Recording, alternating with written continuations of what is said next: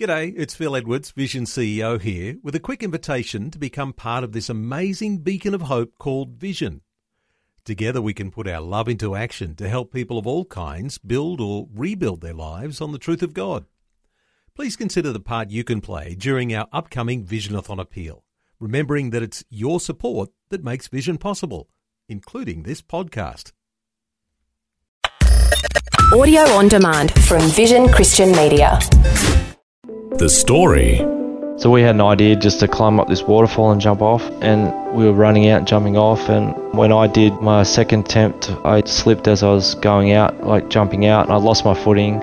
And if I hit the rock wall, I would have probably bounced and been fine. If I was probably another foot out, I maybe wouldn't have hit the shallow sand. But unfortunately, I came straight down like a pole, and that's when your, your vertebrae collide, and that breaks your vertebrae. G'day, I'm Jimmy Colfax. Welcome to the story. Well, Glenn Cairns was 19 years old and living in Papua New Guinea when a tragic event occurred that changed his life forever.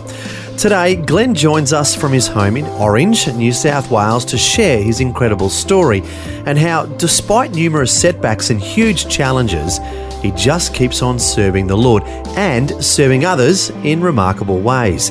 Glenn is having a chat with Eric Scatterbo. Glenn Cairns, welcome to the program. Thanks for having me, Eric. It's a pleasure to be here. Thank you so much for joining us today. And we're going to hear about that tragic event that occurred in Papua New Guinea when you were 19 years old. But before we get to that, let's find out a little bit about your background. Where were you born and raised? I was born in Sydney and uh, moved to Tweed Heads. So I grew up in Tweed Heads, New South Wales. So it's right on the border of Queensland and New South Wales. So very parochial New South Wales supporter.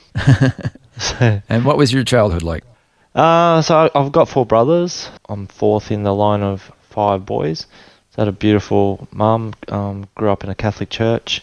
Went to a Catholic school predominantly, and uh, so I grew up surfing and fishing. My dad was a, a avid fisher, so we'd go out in the ocean fishing. So that's how I sort of grew up with four wild brothers and, and uh, an adventurous father and a, and a lovely mum. So I had a quite a beautiful family and uh, yeah, beautiful place to grow up. And were you involved in sports as a youngster? Yeah, yeah. I was started playing rugby league when I was four. I think my mother told me. Mm-hmm. So I was a sports fanatic, and anything sports related, I I absolutely loved it. I've actually grown up a bit, and I think sports are a bit overrated. But anyway, I, I that was my passion, just sports and doing exciting things. And did you have visions of one day becoming a sports star? Yeah, that was pretty much my whole life was wanting uh, so our school made the state final and so we were pretty much like rock stars walking around the school so oh wow. Yeah, we were rock stars because they'd just shut down the whole school pretty much so they could come and watch us play so pretty much the whole school. And at the time we were the biggest school in New South Wales so it was quite a quite a big state school. Um, I was in the top 15 in the school so we we made the state final out of that, and so it was a big year. And I think there was three in our team. They were Australian schoolboys, mm-hmm. and a few of my friends from that team went on and played in NRL. Oh wow! So, so yeah, the sky was so, the limit for you if you really pursued it. Yeah, I was still growing at that stage, so I still had a bit of hope. But common sense was starting to kick in, and I saw a few people get some pretty serious injuries, and uh, so common sense actually prevailed. That's why I went up to Papua New Guinea to finish off my schooling. Yeah, why were out. you going up to Papua New Guinea? Yeah, so I dropped out of school a few times because uh, football was the number one priority in my list of things to do. And then I actually thought I'd better finish my HSC off. So my parents moved up to Papua New Guinea. And I couldn't get a trade at the time in Tweed Heads because that was the recession we had to have through Paul Keating. I would have been a tradesman for sure. I was really mm-hmm. good with my hands. Mm-hmm. Grew up on uh, work sites. All my brothers are refrigeration mechanics and carpenters. My dad's a refrigeration mechanic, so that's why he was up in Papua New Guinea. Oh, I was going to uh, say, yeah. What brought your parents up to PNG? Yeah, so he lost his all the work in during that recession, so he ended up getting a, a really good job up in Papua New Guinea, running a refrigeration company mm-hmm. or managing one. Yep, it was quite hard when they left I lived with my grandma for a while. She was a beautiful lady, so she took me in. But it was just too hard to. I didn't have the stability to do my HSC there, so I took off up to New Guinea to um, try and finalise that. Okay. How was life living up there? Yeah, it was a, it was a big change, Papua New Guinea. So the tropics, Yeah. I was around water still, and coral reefs are amazing. It's a pretty wild country. Um, as my dad would put it, you're either a mercenary or a missionary. Huh. Um, so you're up there to make. What did he mean by that? Ah, yeah, you're either up there to serve God or serve money. I guess in his funny way, he would say that. He made it very clear he's up there to make money. And the kina back then was a dollar fifty Australian, so he was actually on a really good wage when you converted it into Australian dollars. hmm So they we had a, a house we lived in, and it was really like they have not servants in a way, but pay. They are servants in a way because Mhm. they're paid very very poorly. But and my mother didn't want it, so actually culturally for me it was a, a real eye opener. I wasn't a Christian at, the time, hmm but it did have um, a big impact on on my life that I, I became very grateful for what we have in Australia. Oh yeah. Yeah. Uh, so they're a very poor country, Mhm. and in a sense, we were living like millionaires. So you'd walk out of the shopping centre with a big basket full of groceries, and they're walking out with uh, a packet of rice and a Mm. tin of tuna. So it did have a big impact on me yeah. Living up there. And my my mum wanted to, she didn't want to have, have any servants, so to speak. Or so my my dad said, well, if we don't employ them, uh, the company actually employed them to look after the house, and so they would have been on the street otherwise. So and that was a big eye opener as well. And I actually used to go out and talk to them and, and spend some time with them, and they just had a concrete floor that they lived on and slept in. It's just a very horrible sort of. Up in New Guinea, that was actually upper class for them. Hmm. So yeah. it- So very eye-opening for a young man to see all this. yeah, Be yeah, exposed to it. Yeah, I wish a lot of young, even my kids, I wish my kids could have gone and experienced something like that. Mm-hmm. Um, just be grateful for what we have in Australia. So you're living in Papua New Guinea at the time and maturing and growing as a human being, uh, and then tragedy strikes. Take us back to what happened. Yeah, so I, I was going to school. So probably before that, leading up to that, I got caught up with the missionary kids. So they just kept loving Oh. me. I grew up Catholic, Mhm. sort of very staunch Catholic upbringing, and I'm suddenly confronted with these um, missionary kids who have a very good grasp of the Bible and what salvation is all about. And so I would argue with them nearly on a daily basis Oh wow. and they just kept loving me and so that was my sort of school in my year 11 i actually finished year 11 finally but they just kept loving me. I ended up going to a youth group with them and they used to make um, the best chocolate cake i've ever had in my, in my life. And and um, they were very very nice um, young girls and, and very friendly so i wasn't it wasn't anything untoward but hmm just the attraction that they just kept loving me and I Mm. kept gro- I used to go home and lay on my bed at night thinking about the things they used to say and I'd dream up another um, argumentative um, thing to throw at them the next day and they just kept loving me and answering my questions and Mm. so yeah and then December 87 I finally finished year 11 so we went off to celebrate that big occasion and Mhm. so we sailed from Lae Papua New Guinea uh, it was it's about an hour sail. So one of my mates had a his father had a sailboat.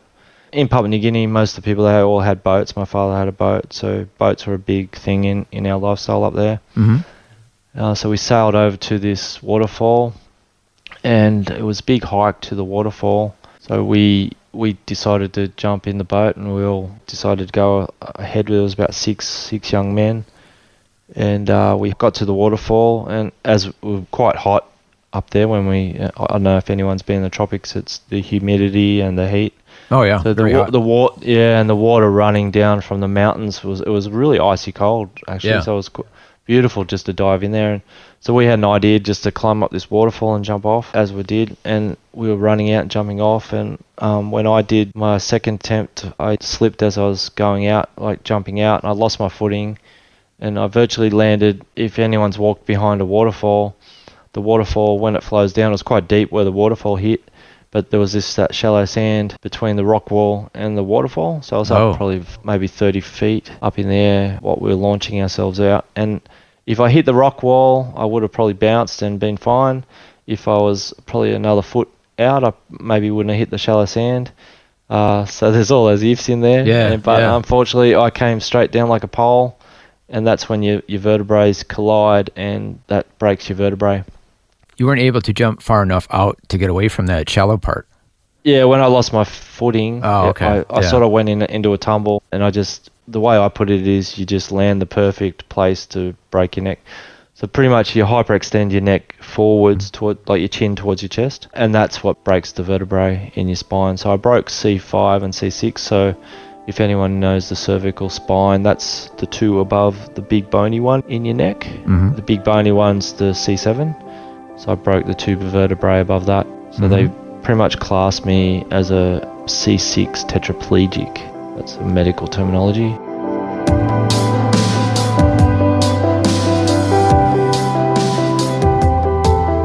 You're listening to The Story. Today, Eric Scatterbo is chatting with Glenn Cairns from Orange, who's sharing his incredible life journey. We just heard how a tragic accident in Papua New Guinea has changed his life forever. However, as we'll hear, there's much more to Glenn's story, as God has much more in store for him.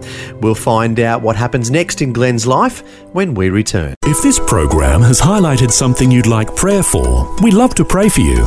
Call 1 800 Pray For Me. That's 1 800 772 936. It's a free call. Or text 0401 132 888. Hi, I'm Jimmy Colfax, and this is The Story. Our guest today is Glenn Cairns from Orange in New South Wales.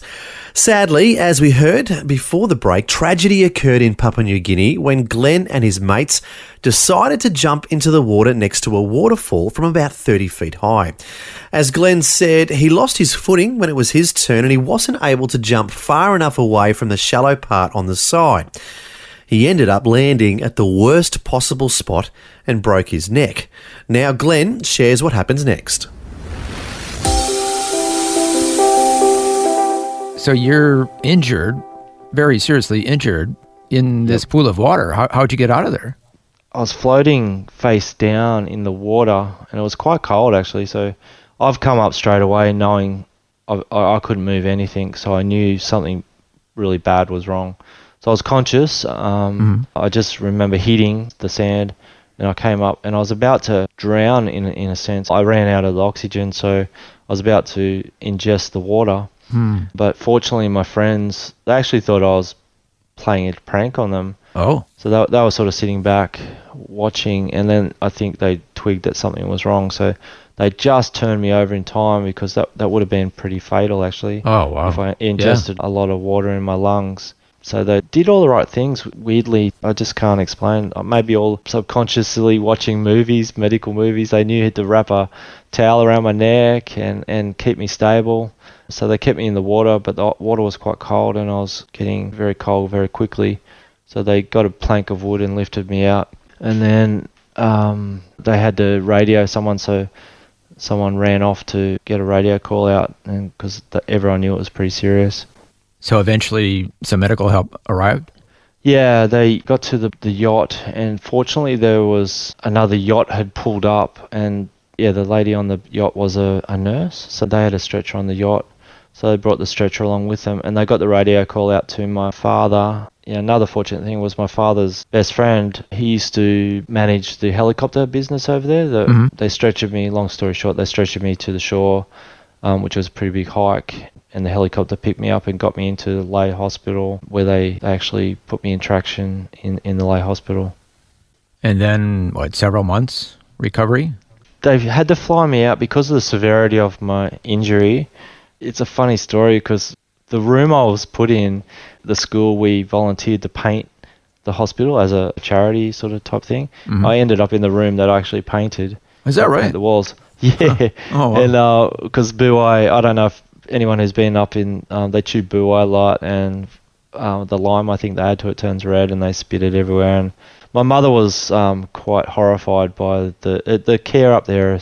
I ju- they just haven't got the money to put in their medical system, and the helicopter pilot's wife was a doctor, so I had immediate care straight away. Mhm. So they were putting calls out to try and get me out. out. They knew they had to get me out of Papua New Guinea, or other, otherwise I would have died. Um, so they were trying desperately to. They were ringing the Air Force to see if they could do a medical evacuation. So they ended up getting a company in based in Townsville. I, I don't remember the name of the company, but they, they so they flew me out of Papua New Guinea that night. So I had to get out pretty quick, and they I ended up in Princess Alexandra Hospital in Brisbane. So the next early, really early the next morning. Wow. So that in itself was quite amazing and miraculous that you were able to go from PNG to Australia and get very good medical care right away. Yeah, I was very um, fortunate to have that because my mum. This is a funny story. My mum came in. My mum's a clean, cleany person. Like with five boys, obviously she's got to be very clean. Um, so when she saw the the evacuation team put clean sheets on me, she actually just that gives that thought.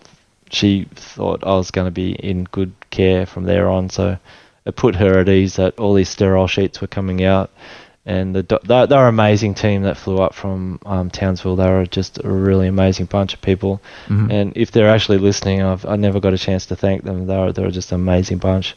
Mm-hmm. Just that flight back from Papua New Guinea was quite bumpy, and I guess they had to give me pain medication uh, to ease the pain of the broken bones, but not sedate me enough that I mm-hmm. lose consciousness. I guess. And this is in the 1980s at the time of this tragic Yeah, de- December '87. Okay, so then your life changed forever because you were no longer able to walk after that. yeah, so I was in. So they put me like in in a t- intensive. So it was a spinal ward in Princess Alexandra Hospital. It was a brand new spinal ward, unfortunately. So it was quite clean and, and up to date with all its technology. So it's like an ICU for spinal patients, and um, so you're in traction. They actually drill holes in the side of your skull. Oh, wow. Um, Yeah, they do it differently now, and they hang weights. So they put like I don't know the best way I can explain it, like a big ice clamp, like uh, and so it goes into your skull, like little pins go into your skull. So I actually remember the mechanical drill they used. I could I can still feel the mechanics Oh, going boy. into my skull. Yeah, Oh, so they drill a few mil into your skull, and then they put the the clamp in, and then they hang weights off that clamp. So imagine yourself lying on on your back, and you've got these weights hanging off, and that that's so they can spread the vertebrae. Uh, so in traction they call it. So and then I'm on a bed that flips side to side to stop any pressure sores. Oh, right. So it was very very confronting, and um, there was people old age, um, mainly men have spinal injuries because they're climbing ladders and and doing like climbing waterfalls and all those sort of things that young men do. Um, so a lot of builders would break their backs falling on ladders, and so I think there was about six people died while I was in hospital Hmm. in that ICU. Yeah, so hearing that the sound of the that line that you know the the line of the ECG or the yeah that sound Hmm. and nurses rushing around. It was quite a very scary place to be Yeah. as a 19 year old. Yeah, Yeah, 19 years old, hearing people dying yeah, in the same room with you. yeah. It was it was very confronting. So you can use your arms, but feeling stops what from the chest down, is that right? Yeah, pretty much um, around sort of nipple height. Mhm. out there, yeah, chest, and then only muscles I have in my arms are sort of shoulder muscles, Mhm. and I've got one muscle in my forearm which is a wrist extensor, so I can pull my wrist back, and no, no finger function, yeah, and getting used to not feeling parts of your hand and your arms is is is like I used to burn myself unknowingly and, and it's quite a quite a weird process to go through Yeah. to realize what parts of your body can and can't feel. Pressure sores are a big issue, so they can if you get a pressure sore on your bottom or and I've had a few in in my time and they can get infected and Mm. uh, yeah, so they're a big big thing to try and steer away from. Yeah, so you go from having aspirations to being a sports star in the ideal world to not being able to walk and not having feeling from the chest down. Yeah, it wasn't just the sports as well. Though it was a big one, because but it was more. I didn't have a career, so if you had a trade or something, like even tradesmen who end up with a spinal injury, they they go through a lot of grief because they can't be a builder anymore. Mm, right. Um, so so I'm I'm going through the grief of I'm losing all the things that I could do. Yeah, my dreams of being any sort of career. Just I had to reset. Really, I had to yeah. just go, well, what do I do now? And um, so one night I was on the ward. So they moved me out of the ICU ward where you've got all these nurses running around you, and um, they moved me out onto the main ward and it was quite quiet. You don't have nice all the nurses running around, so even a little bit of spit going down your lung, yeah, you can nearly choke on it. So it's quite a very scary Yeah. time, and it was dark one night, and uh, I'm going through all this grief. So much grief. I've never felt grief like that. The only way I could explain it is like I was falling down a really dark well, Mm. and I, I was just crying out for help.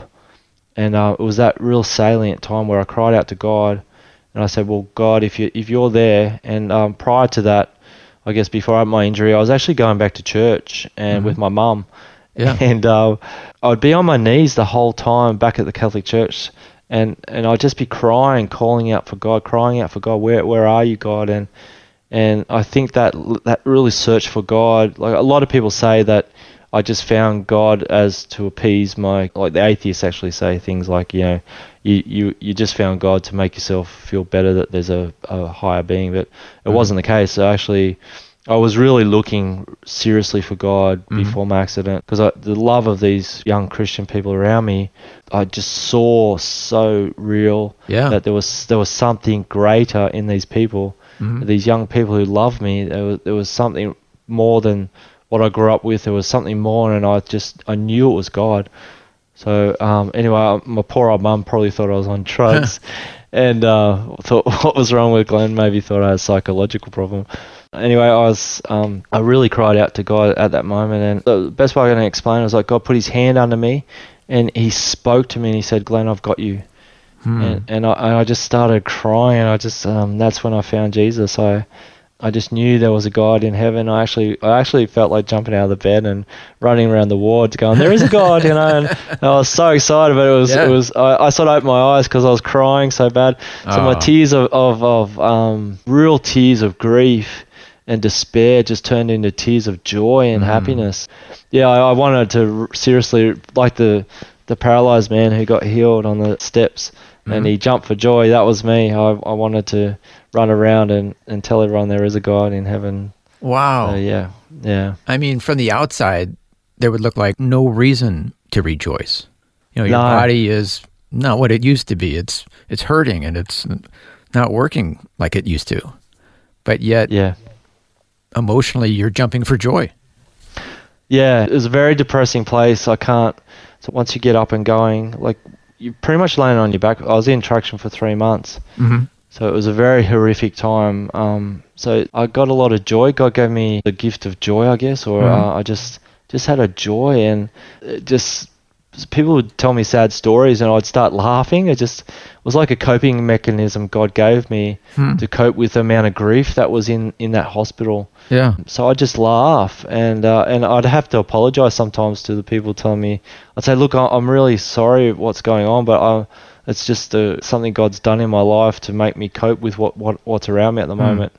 And so I just laugh at things and, and that that carried on my whole life pretty much right even up to now. I still laugh at like I'll fall out of my wheelchair and start laughing.